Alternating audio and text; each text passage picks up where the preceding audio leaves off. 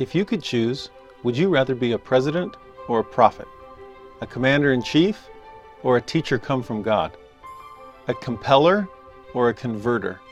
Would you rather work from the outside in and have your orders followed, or work from the inside out and have people become agents unto themselves? Would you rather have people do what needs to be done or become who they need to be? My name's Jared Halverson, and these are all questions we'll be discussing today as we study Mosiah chapter 29 through Alma chapter 4 in this week's Come Follow Me. Welcome back to another round of Unshaken. I'm so glad you would join me. Back in 2012, I was living in Nashville, Tennessee, working on a degree at the Vanderbilt Divinity School as a token Latter day Saint surrounded by evangelical Christians for the most part. What seemed to be on everybody's mind at the time was the presidential campaign, and Mitt Romney was running for president on the Republican ticket. All my friends and fellow students at Divinity School assumed that I'd vote for Mitt Romney, not because they knew my political leanings, but because they knew my religious identity. Republican or Democrat, they figured I'd vote Mormon. When the results finally came in and Mitt Romney lost, my friends automatically assumed that this was a blow to Mormonism. They came to me the next week and were like, "Are are you okay? Your guy, your guy lost." And I laughed and I said, "You know, the last time Latter-day Saint ran for president, at the end of it, they killed him. This time we only lost. We're making progress." They laughed at that, not knowing that Joseph Smith had run for president back in 1844. And why had he done that? Here was a chance for a prophet to be a president. Not that there was any real chance at it at all. But it's an interesting question to ask. Which hat brings with it more power? Where can you do the greater good? You think back to Ezra Taft Benson, who at the same time was wearing one hat, that of an apostle of Jesus Christ, and another hat, that of Secretary of Agriculture for President Dwight D. Eisenhower. When President Eisenhower said, I need Ezra Taft Benson on my cabinet, Elder Benson at the time had to go back to President David O. McKay and ask, Is this something I'm allowed to do? President McKay wisely said, Yes, go to Washington. I think there's a place of influence that you can hold there. And we'll keep the home fires burning here in Salt Lake City. But for Elder Benson to try to do both simultaneously must have been an interesting experience for him. In fact, he took a lot of flack for some of the positions he took politically. And at one point, he even said to Dwight D. Eisenhower, Hey, if I'm bringing down your administration, if it looks like you might not be reelected because of my positions on things, feel free to get rid of me. I like my other day job. I'm happy to go back to Salt Lake and continue serving in my church. And yet, of all the cabinet secretaries that Eisenhower had in his eight years in the White House, Ezra Taft Benson was the only one he kept the entire time. He basically said to Ezra Taft Benson, If you go, I go. I need you. Well, the Lord needed him too. So there's this tension between church and state. There's sometimes contradictory demands, rendering unto Caesar what belongs to Caesar and rendering unto God what belongs to God. Ezra Taft Benson ended up doing both for a time. Others have had to choose which of these two masters will we end up serving. Ideally, their commands don't have to be contradictory. However, our time constraints often force us to place our priorities in one camp or the other. A much younger Neal Maxwell was focused on political science and had aspirations for government. And yet, when it seemed like a position in the U.S. Senate was almost guaranteed, he opted for education instead, and from education to church education, eventually becoming an apostle of the Lord Jesus Christ. And he never looked back. In 1984, when Dallin H. Oaks was called to the Quorum of the Twelve, he had been on people's short lists as a Supreme Court justice. He'd already been on the Utah State Supreme Court, but this is the United States Supreme Court, and his name kept being brought up. In fact, when he was called to the Quorum of the Twelve, a beat reporter for the U.S. Supreme Court had to ask him, does this mean you're out of the running for any kind of consideration for the Supreme Court? And Elder Oaks said, yes, that's exactly what this means. But can you imagine? That was 84. Elder Oaks would still be on the U.S. Supreme Court. Can you imagine the influence he would have in U.S. politics from that incredible position on the bench? In fact, perhaps sensing these kinds of aspirations among church members, when, he, when Elder Oaks was called, President Hinckley even called it out. He basically said, Some of you may be wondering, why would we call someone who could be having such a profound influence in the centers of government? He was saying the same thing about President Nelson, by the way with his work in the realm of medicine. And President Hinckley's response why did we call them? We didn't. The Lord did. And that might tell us something about where the Lord needs certain servants. In Mosiah chapter 29, King Mosiah II has an interesting dilemma that he's going to need to work through. You see, his people would have naturally assumed that the kingship, the crown, would have passed from him to one of his sons. This is the way it had gone for generations. Among this mixed multitude of Nephites and Mulekites, at least three generations with Mosiah the first, King Benjamin, and Mosiah the second. And so now we pass it on to the next one, right? Wrong. By the time Mosiah 28 begins, his four sons, Ammon, Aaron, Omner, and Himni, have all said, We're not interested in a political kingdom. We're interested in building a spiritual one. So rather than rule the Nephites, may we serve the Lamanites? Can we trade kingship for discipleship and teach the gospel of Jesus Christ to people who desperately need it? They truly felt compelled to render unto God what belonged to God and not to worry about Caesar at all. In fact, they don't even seem to be present anywhere in Mosiah chapter 29 physically. They've already left and kind of, Dad, it's all you. Good luck with whatever you're going to do with the whole kingship thing. You see, back in 28, verse 10, they're asking for permission to leave. And here King Mosiah realizes, I've got no one to confer the kingdom upon, for there was not any of his sons who would accept of the kingdom. Kind of going down the list, and no, no, no, no, nobody wants to do this. They've got a different kind of kingdom to build. So, chapter 29 begins with King Mosiah in this dilemma. You can tell he's already starting to lean in a more democratic direction because of what, the way he poses the question. 29.1 Mosiah sent throughout all the land among all the people, desiring to know their will concerning who should be their king. Now, I imagine this would have been odd to them.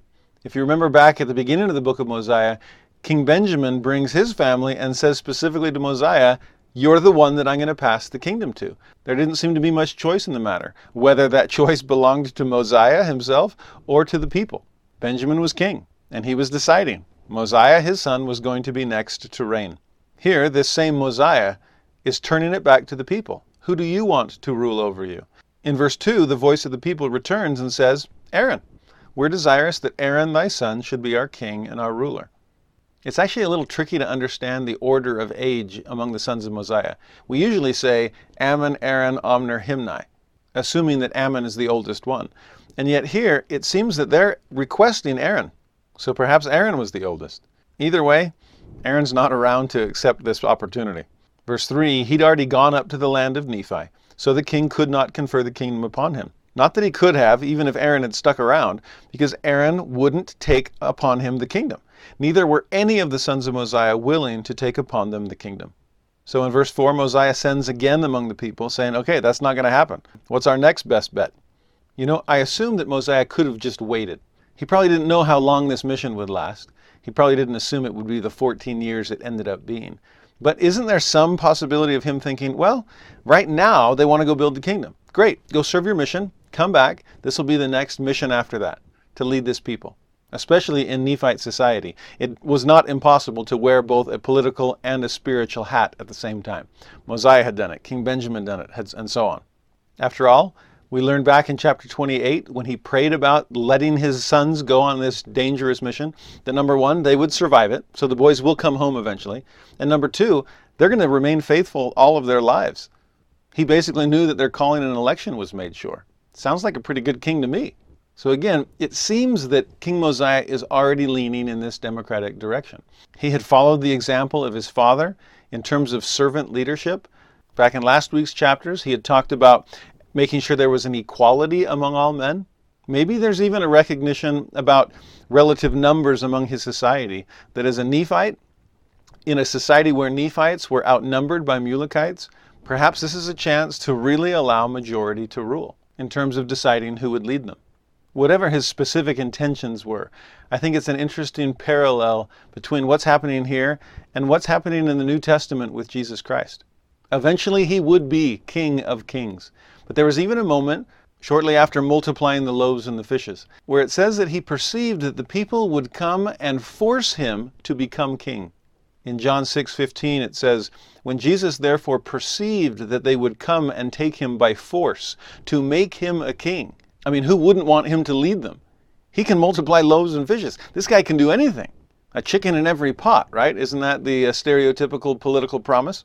And yet what does Jesus do? He climbs a mountain to get away from them. And then at night, he ends up walking on water. I'll do anything to avoid this kind of political kingship, this military messiah that they were assuming would come.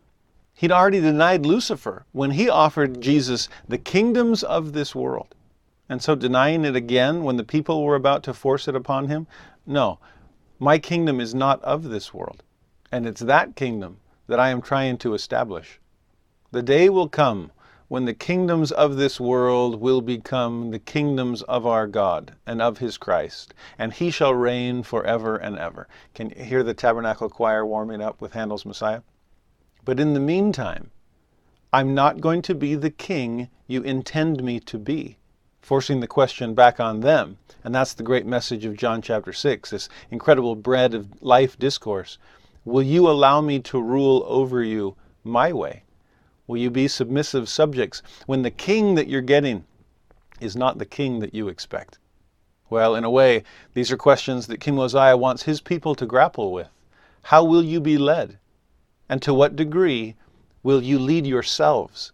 That's a huge issue coming up in Mosiah chapter 29. From verse 5 through verse 36, this is a long proclamation to the people. We see King Mosiah's message, and there are some profound principles here that I think are worth understanding. His message begins in verse 5 Behold, O ye my people, or my brethren, for I esteem you as such. Two chapters before in Mosiah 27, verses 3 through 5. Mosiah had already emphasized that there should be an equality among all men, that there should not be any pride nor haughtiness, that every man should esteem his neighbor as himself, and that every leader, including religious ones, should labor with their own hands for their support. Mosiah himself lived that way, just like his father Benjamin had before. And so to see the Nephite nation not as my subjects, not even as my people, but as my brethren, and to esteem them that way. That's true servant leadership. That's true equality between the shepherd and the sheep. His first desire for them in verse 5 is that they should consider the cause which they were called to consider. To consider the cause. Early America had the highest literacy rates and education rates of anywhere in the world. And one of the reasons why is because this democratic experiment, and that's what it was. The founding fathers were trying something revolutionary, and that wasn't just the war. The real revolution, John Adams talks about this, the real revolution was not what was taking place on the battlefields, but what was taking place in the minds and hearts of the population. Can we really govern ourselves? Is there an equality of all men? Yeah, Thomas Jefferson said that that, that was a self evident truth. But it was far from self evident for the people that were trying this experiment upon themselves. Even by the 1830s, when the church is organized, there are still European travelers coming to the United States to kind of check it out. Really curious is this experiment working at all? Well, everyone felt that an informed electorate was key for self governance, that democracy would not function without high education and high literacy rates, that people had to be able to consider the cause that they were being called upon to consider. And even though literacy and education are still high in America today, I do wonder do we consider the causes that are placed before us? Or do we just kind of hire someone else to do our homework? With voter turnout as low as it tends to be, the fact that the first presidency feels almost compelled to remind us every election cycle via a letter to be read over the pulpit in sacrament meeting that we need to seek wise leaders, that we need to be engaged in the civic process. We need to consider the causes, for there are many, that are being deliberated in the halls of government. Since America tried the experiment and proved it could be successful, democracy has become basically the default form of government around the world, and that's a good thing. But I sometimes wonder if we are working within democracies in name only, where we don't consider our causes because we assume someone else higher up is doing it for us. Verse 6 Mosiah clarifies He to whom the kingdom doth rightly belong has declined. He will not take upon him the kingdom. He seems to be referring to Aaron there, and so if it rightly belongs to him, perhaps he is the oldest, or is it simply rightly belongs to him because that's what the people want, and King Mosiah is beginning to honor that already. Either way, it's not going to work. And in verse 7, if someone else should be appointed in his stead, I fear there would rise contentions among you. It's interesting that in elections today, the candidates themselves, including the losing one, they seem to accept the results of the people's decision more gracefully than the people do themselves. King Mosiah is first concerned about contentions among the people. Then he adds, And who knoweth but what my son, to whom the kingdom doth belong, should turn to be angry and draw away a part of this people after him, which would also cause wars and contentions among you? Now, Mosiah had already been assured that his sons would inherit eternal life. This doesn't seem like it's going to be a problem for Aaron. But would the same hold true generation after generation after generation? Perhaps the locals there in Zarahemla were beginning to take good kings for granted, since three uninterrupted generations had passed with incredible servant kings. Of course, the people of Limhi and the people of Alma that had consolidated with them back in Mosiah 25, they would certainly know better. And sure enough, later in Nephite history, when the kingmen come onto the scene, there are those that draw away a part of the people. In fact, we don't even have to wait for the kingmen. Wait for Amlici in two chapters from now. Either way, we've got to think through these kinds of possibilities. In verse 8, he reiterates what he said back in verse 5 Let us be wise and consider these things. We have no right to destroy my son. We don't have right to have it destroy anybody else. We certainly don't want to end up destroying each other over these kinds of things. Wisdom must prevail. Consider the things. Not only consider our decisions, but consider the possible consequences, especially the unintended ones of the decisions that we're trying to reach together. I do find it interesting that Mosiah would say, You don't have a right to destroy my son. Would kingship end up destroying him? It hadn't destroyed Mosiah, but could it have? Later in this chapter, we'll see Mosiah sharing things about kingship that probably came as a surprise to his people. He gives us an insider view that I don't think any non king would really have an understanding of. So I wonder if there's this admission in verse 8 this the potential for self-destruction when put into a position of such authority. We know the word so well from Doctrine and Covenants 121. When Joseph Smith, himself suffering under the unrighteous dominion of the political powers of the state of Missouri, says that we have learned by sad experience that it is the nature and disposition of almost all men. Yes, King Mosiah seems to be an exception to that almost all men rule. But was he ever tugged in that direction? Did he find himself having to constantly purify his motives, as Section 121 suggests we all need to? As soon as we get a little authority, as we suppose, it doesn't even have to be kingship. It can be a little authority. It can even be supposed authority.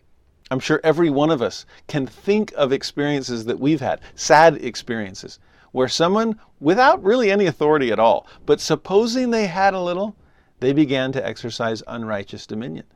It's the nature and disposition of almost any of us. If it isn't your nature and disposition, you probably weren't going after leadership positions to begin with. You don't want any authority, even a little, even supposed. I'm happy to follow, let someone else lead. It's not my nature, it's not my disposition. But if it is, then you're going to have to wrestle with yourself you're going to have to purify your motives. You're going to have to seek, as Section 121 encourages, gentleness, meekness, love unfeigned, persuasion, not dominion, leading, not lording over someone else, the authority that you suppose you have. To whatever degree King Mosiah or his father and grandfather before him struggled with whatever nature or disposition would have moved in that direction, they succeeded in putting off the natural man, or the natural leader, which is one of its subsets. But will every leader be so successful? In verse 9, he worries If my son should turn again to his pride and vain things, wouldn't he end up recalling the things he said? Wouldn't he claim the right to the kingdom? And wouldn't this cause him and also this people to commit much sin? Don't bring upon him or yourselves that kind of destruction. I keep going back to what Mosiah was promised by the Lord back in chapter 28. Your sons are assured of eternal life. What fascinates me here is that King Mosiah, having received the promise, is acting as if he hadn't received it at all. Talk about a great way to maintain humility, to stay vigilant, to not just assume, oh, I'm in, I'm good, then I can coast. The Lord talked about not letting your right hand know what your left hand has done. Well, this is a case of not letting your right hand know what the left hand has been promised. Later, we'll see Nephi in Helaman chapter 10 having received the sealing power, blank check from God. And yet he turns around and acts as if he doesn't have that power and humbly prays for God to exercise his power instead.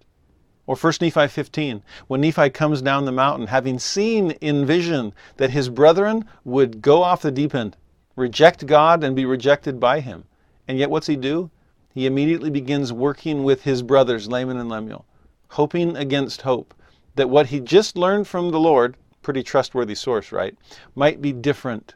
I don't know, there just seems to be an interesting examples in the scriptures of people receiving promises and then acting like they hadn't received them in powerful, profound ways. Trusting God's promises, of course, but not taking them for granted. Living as if it all depended on us, even when we've already received the assurances of God. In verse 10, for the third time, he's encouraging them to think about this.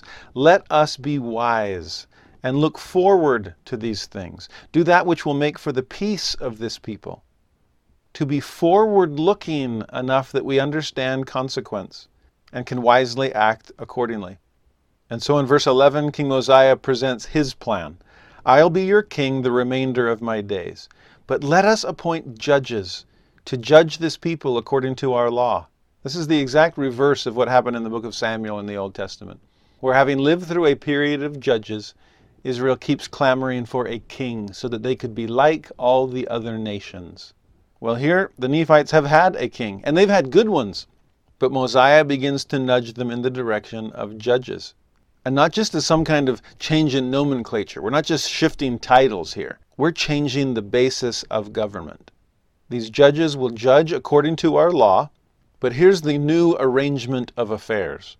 We will appoint wise men to be judges that will judge the people according to the commandments of God so far still doesn't seem that different. We'll see the bigger differences in a moment. But twice we saw in verse 11, it's going to be according to our law that they judge. It's going to be according to the commandments of God that they judge.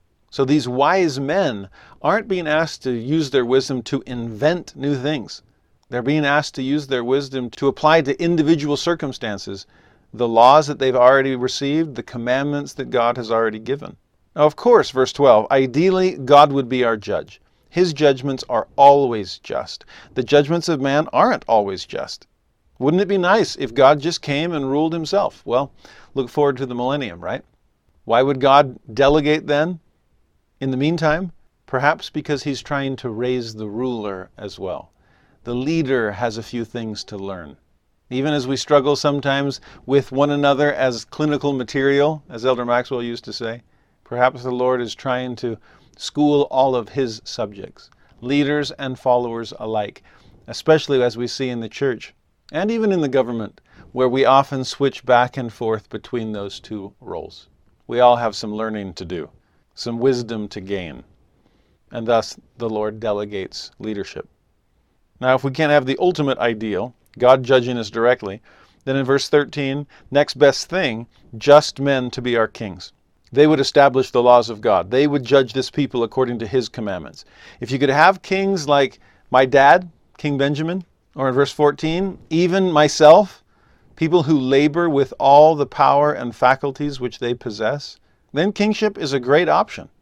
In some ways, verse 13 suggests that a righteous monarchy beats even a righteous democracy because there's greater efficiency. One person's in charge and they're just saying how it's supposed to be. Unfortunately, with that greater efficiency, there is so much greater risk because all the power is in one hand. And with nature and disposition being what they are, the risk that that efficiency will work in negative directions is real. Again, there's a large subgroup within his population that knows that incredibly well, having been the former subjects of King Noah back in the land of Nephi. If you jump ahead to verse 17, that's what King Mosiah describes. How much iniquity doth one wicked king cause to be committed? What great destruction! Don't you remember King Noah? Of course you do. His wickedness and his abominations, the wickedness abominations of his people, that brought destruction, it brought bondage, In fact, you'd still be dealing with that destruction and bondage if it weren't for the interposition of your all wise Creator. There's wisdom for you. There's all wisdom. He's asking us to be wise and consider how can we organize things beneath that omniscience with wisdom down here below. Without the people's sincere repentance, without God's all wisdom, you'd still be in bondage until now. But God did deliver you because you humbled yourselves before Him. You cried mightily unto Him, and He delivered you out of bondage. That's the way the Lord works. He works with His power in all cases among the children of men. He extends the arm of mercy towards them that put their trust in Him. But is there a better way? A better way to organize ourselves so that we don't have to put God into that position of bailing us out of our self inflicted bondage? All because we ended up being led by a wicked and selfish king? There's no way out of that other than an all wise creator. There's no way out of that other than repentance and humility. Or as he says in 21, there's no way out of that except much contention and the shedding of much blood. That's the only way you can dethrone an iniquitous king. Why? Because in 22, he has friends in iniquity, he has guards about him, he tears up the laws of God and he tramples them under his feet, and then in 23 enacts new laws in their place after the manner of his own wickedness. If you don't obey those, he destroys you. That's how an unrighteous king perverts the ways of all righteousness. And you know it because you experienced it. Compare the other possibility back in 13 and 14 and 15. King Benjamin, King Mosiah, he says of himself, I've labored with all the power and faculties which I have possessed. Not just to establish peace in the land. Yes, he says that next, right? To establish peace throughout the land. No wars, no contentions, no stealing, no plundering, no murdering. Because whenever it happened, verse 15, I punished according to the crime which the person committed. I did it according to the law which was handed down by our fathers. But that's not all Mosiah was using his leadership and authority for. Yes, he wanted to establish peace. But first and foremost, at the beginning of 14, I labored with all the power and faculties which I possessed to teach you the commandments of God. That way you could establish peace yourselves. That way you would police yourselves and keep yourselves from contention and stealing and plundering and everything else. What did Joseph Smith say? How do you govern a large people? I teach them correct principles and let them govern themselves. How does the Lord govern his kingdom? Same way. He teaches. This teacher come from God, not this king enforcing his standard upon people. I love that that is the focus of King Mosiah and what would need to be the focus for all of us to teach people who can govern themselves. It's like the mission of John the Baptist where it says he was meant to make ready a people prepared for the Lord. How? By crying repentance and baptizing people for the remission of their sins, to create new creatures. Isn't that what King Benjamin was after? Isn't that what Alma was the elder was after? Changed hearts, changed lives, working from the inside out to teach you, and then you can govern yourself. So in verse 25, after having laid out the two possibilities, righteous kings, Mosiah and Benjamin as exhibits A and B, King Noah as exhibit A of a wicked king, let's not go with either one. Instead of kings, choose you by the voice of this people judges, that you may be judged according to the laws which have been given you by our fathers, which are correct. We've got a good foundation in place, which were given them by the hand of the Lord. That's the closest thing we can come to. Verse 12, God judging us. Verse 13, just men leading us. Well, if the laws originally come from God and are then interpreted and applied by wise judges, then for all intents and purposes, the Lord still is our King. We've been taught those things. We now govern ourselves. In a way, we become our own king, a solitary sovereign with a constituency of one. Do we trust ourselves in that leadership role. Now, this is the real new arrangement. Not just judges instead of kings, but choosing by the voice of the people instead of simply receiving the fiat from the person in charge.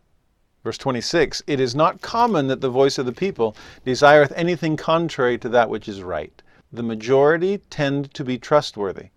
However, it is common for the lesser part of the people to desire that which is not right. So do your business by the voice of the people. There is risk there, of course, majority versus minority and so on.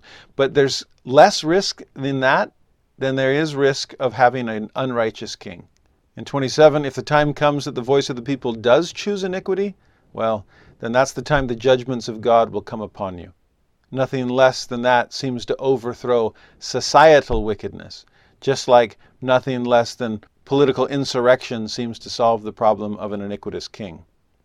Again, showing his own wisdom and considering the cause and future consequences or possibilities of things. In 28 and 29, he establishes a certain system of checks and balances whereby the mistakes made by a lesser judge can be appealed to a greater judge, a higher judge.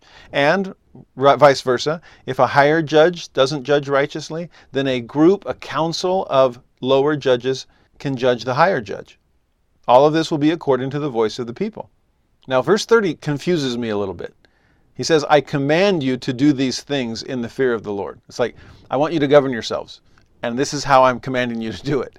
I don't know if he's commanding the outcome or if he's simply commanding them to consider these things, to consider this cause, to be wise in these deliberations, and to really understand where he's coming from and consider accordingly.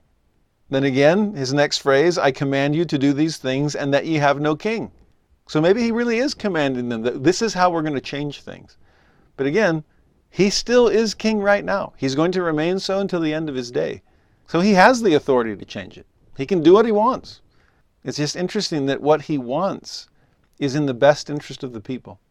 This is so much like George Washington, who, after two terms of, in the presidency, establishes this beautiful precedent, only broken once and then corrected by a later constitutional amendment, that after two terms, I will peacefully and selflessly step away. Go back to Mount Vernon. Other monarchs of the period, and every other nation had one, were shocked by this, this voluntary abdication of authority, this laying down of the scepter, and just going home. From sovereign to citizen, just like that. King Mosiah is essentially establishing that precedent as well. As king, I am determining that there will be no more kings. I'm naming my successor after all but my successor is all of you. I hope I've taught you sufficiently for you to govern yourselves.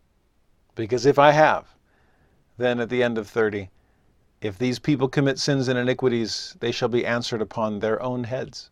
It's on you. Otherwise, the sin is upon the head of the king. Now, we might consider that, oh, that's normal, that's just, right? We can chalk up the people's wickedness to the wickedness of King Noah. He's already walked you through that. But in 31, the sins of many people have been caused by the iniquities of their kings. So the iniquities are answered upon the heads of their kings. That's only just. Or is it? He considers that an inequality in verse 32. I desire that this inequality should be no more in this land, especially among this my people. I want this land to be a land of liberty. I want every man to enjoy his rights and privileges alike. What an interesting shift of perspective. It's not just that he wants equality for the sake of the people, he wants equality for the sake of the king. Who wants that kind of responsibility? That your iniquities are on my head? I, I feel Mosiah's pain here. I hate having to decide for an entire group. Even when I go on dates with my wife, I never want to choose where we're going to go. I just don't want that kind of responsibility. I'm easygoing enough that, hey, you choose and it'll be great. My wife usually knows that on date night it's her call. I sometimes scratch my head when people tend to accuse the first presidency and the Quorum of the Twelve of unrighteous dominion. And I just think, they didn't ask for these positions. I certainly wouldn't want one. To be in a position where people are expecting you to say, Thus saith the Lord, and deciding things for everybody, talk about an inequality in the land.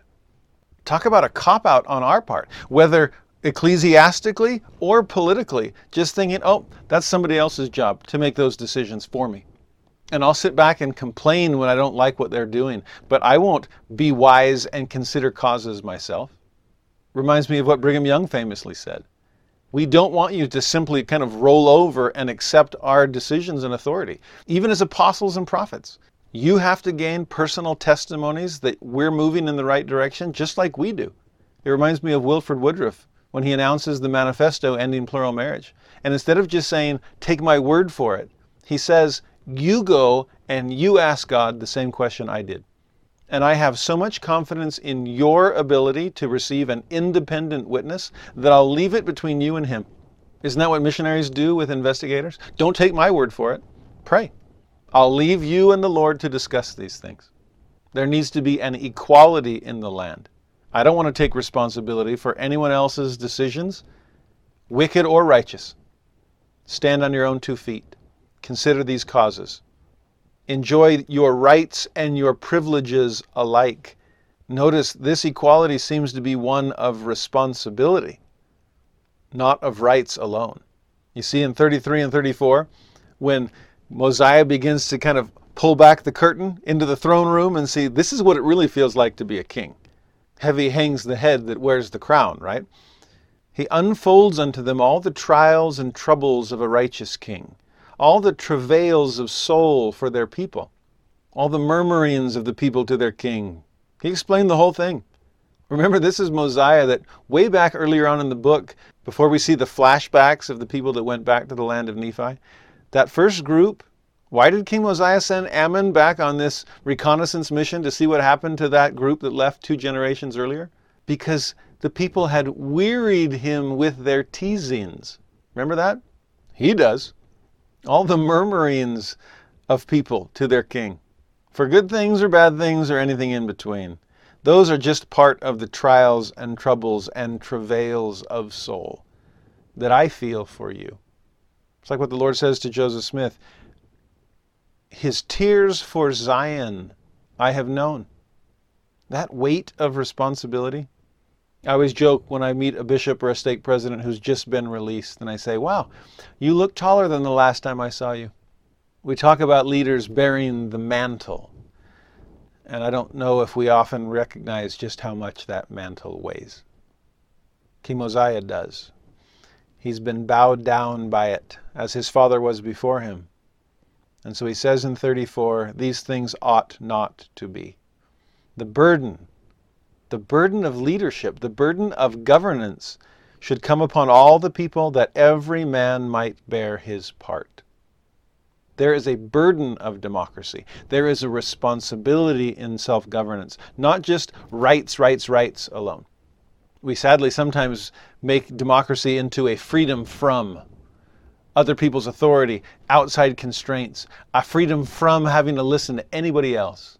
Well, what about a freedom to self govern? A freedom to bear the consequences of your own choice. The freedom to answer for your own sins instead of wash our hands of it. Talk about an interesting reversal. Pilate washed his hands and said, Let's put the blame on the people. And yet, most of us do it in reverse order. The people washing our hands, saying, let the responsibility be upon Pilate or somebody else. Remember that phrase in D&C 109 when Joseph was dedicating the Kirtland Temple? That they may grow up in thee and receive a fullness of the Holy Ghost? To me, Mosiah 29 is less about politics or government systems in ancient America and much more about us growing up in God. Am I wise enough to judge myself, just enough to govern myself, grown up in God to the point that I will bear the burden for my own choices. That's agency. Not just the agency to enjoy my rights and my privileges, but the agency to bear responsibility for the consequences of my choice. That's growing up in God. In 35 and 36, he just reiterates one last time. It's like, can I give you another closing argument just to, in case you're wavering on this? I, I think you're beginning to be persuaded. But one last chance to remind you of the disadvantages you labor under whenever you have an unrighteous king. He gives a pretty good list of those disadvantages in 36 iniquities, abominations, wars, contentions, bloodshed, stealing, plundering, whoredoms, all manner of iniquities. They can't even be enumerated. Remember, his dad had said something along those lines? I can't tell you all the ways you can sin. Well, here his son is trying to get the list going pretty well. These things ought not to be. They are expressly repugnant to the commandments of God. And by the end of that catalog of crimes and iniquities, the people are convinced. Verse 37 they were convinced of the truth of his words. I hope we are also. So in 38, they relinquished their desires for a king and not just gave up the old thought, they became exceedingly anxious. They were excited about the new one. They were sold on this for good reason. They wanted every man to have an equal chance throughout all the land. Every man expressed a willingness to answer for his own sins. Do you see how those are tied together in that same verse? It's not just, yes, I can have my rights. It's, I can have my responsibilities. It's not just about yay choice, it's about yay consequence. Fully understanding what they're getting themselves into, no wonder it took some explanation and reiteration and persuasion on the part of their king. The ball is going to be in their court, and they will bear responsibility for how well they play. By the way, has this started to sound like the war in heaven? I hope so. We'll see that several times in these chapters today. One plan presented with rights and responsibilities. Agency to the full, which not only includes choice, but includes consequences. People answering for their own mistakes. And of course, Jesus willing to answer for all of them on the conditions of our repentance. Meanwhile, another plan presented no agency, which doesn't necessarily require the no choices that we sometimes envision, but rather the no consequences of those choices. You can do anything you want. Nobody has to bear the burden of their own sin. Well, Mosiah's people, like God's children in premortality, cast in their voices in verse 39. They go with their political father's plan and decide who should be their judges, to judge them according to the law which had been given them. So, at the very foundation of all of this is still the law that had been given them from God through prophets that was still the, the foundation layer. But they are now deciding to take personal responsibility for how they would live those laws and exercising wisdom in deciding on the judges that would help interpret them. And they are exceedingly rejoiced because of the liberty which had been granted unto them, the liberty to face the consequences of their decisions. Verse 40 They waxed strong in love towards Mosiah, this wonderful servant leader who they esteemed more than any other man. Not because he demanded their admiration, but simply because the way he lived his life commanded their respect. He wasn't a tyrant seeking gain. He wasn't a despot seeking the lucre which corrupted the soul. He didn't exact riches of them. He established peace. He delivered them from bondage, and they esteemed him beyond measure. Among those judges whom they appointed to rule over them in 41 was Alma in 42. Alma the younger, the first chief judge. Also, simultaneously, their high priest, since his father had already conferred the office upon him and given him charge concerning all the affairs of the church. Good choice, by the way, since in 43 we learn that Alma the younger did walk in the ways of the Lord, did keep his commandments, did judge righteous judgments such that there was continual peace throughout the land. This is the end of an era. Thus commenced the reign of the judges throughout all the land of Zarahemla. They'll even restart their calendar based on this change, the time we became men and put away childish things, to borrow Paul's language. Maybe that's one reason that this comes after all the incredible work that King Benjamin did, Mosiah his son did, Alma did, to create new creatures, to help people be born of God and become His sons and His daughters, so they would be ready for this bloodless revolution. Well, not quite bloodless, since it was their trust in the blood of the Lamb that was the only thing that gave them the courage to overcome that risk of taking responsibility for their own sins. Well, that prior generation of leaders, having prepared the people for this passage, having taught them correct principles and now ready to pass the baton on, they passed away. Alma the elder dies at age 82. Mosiah II dies at age 63. 509 years have passed since Lehi left Jerusalem. His descendants seem to be doing well. But thus ended the reign of the kings over the people of Nephi, and thus ended the days of Alma, who was the founder of their church. From this moment on, people will do a lot more judging themselves, and we'll see how well they do. The tests of that are not long in coming.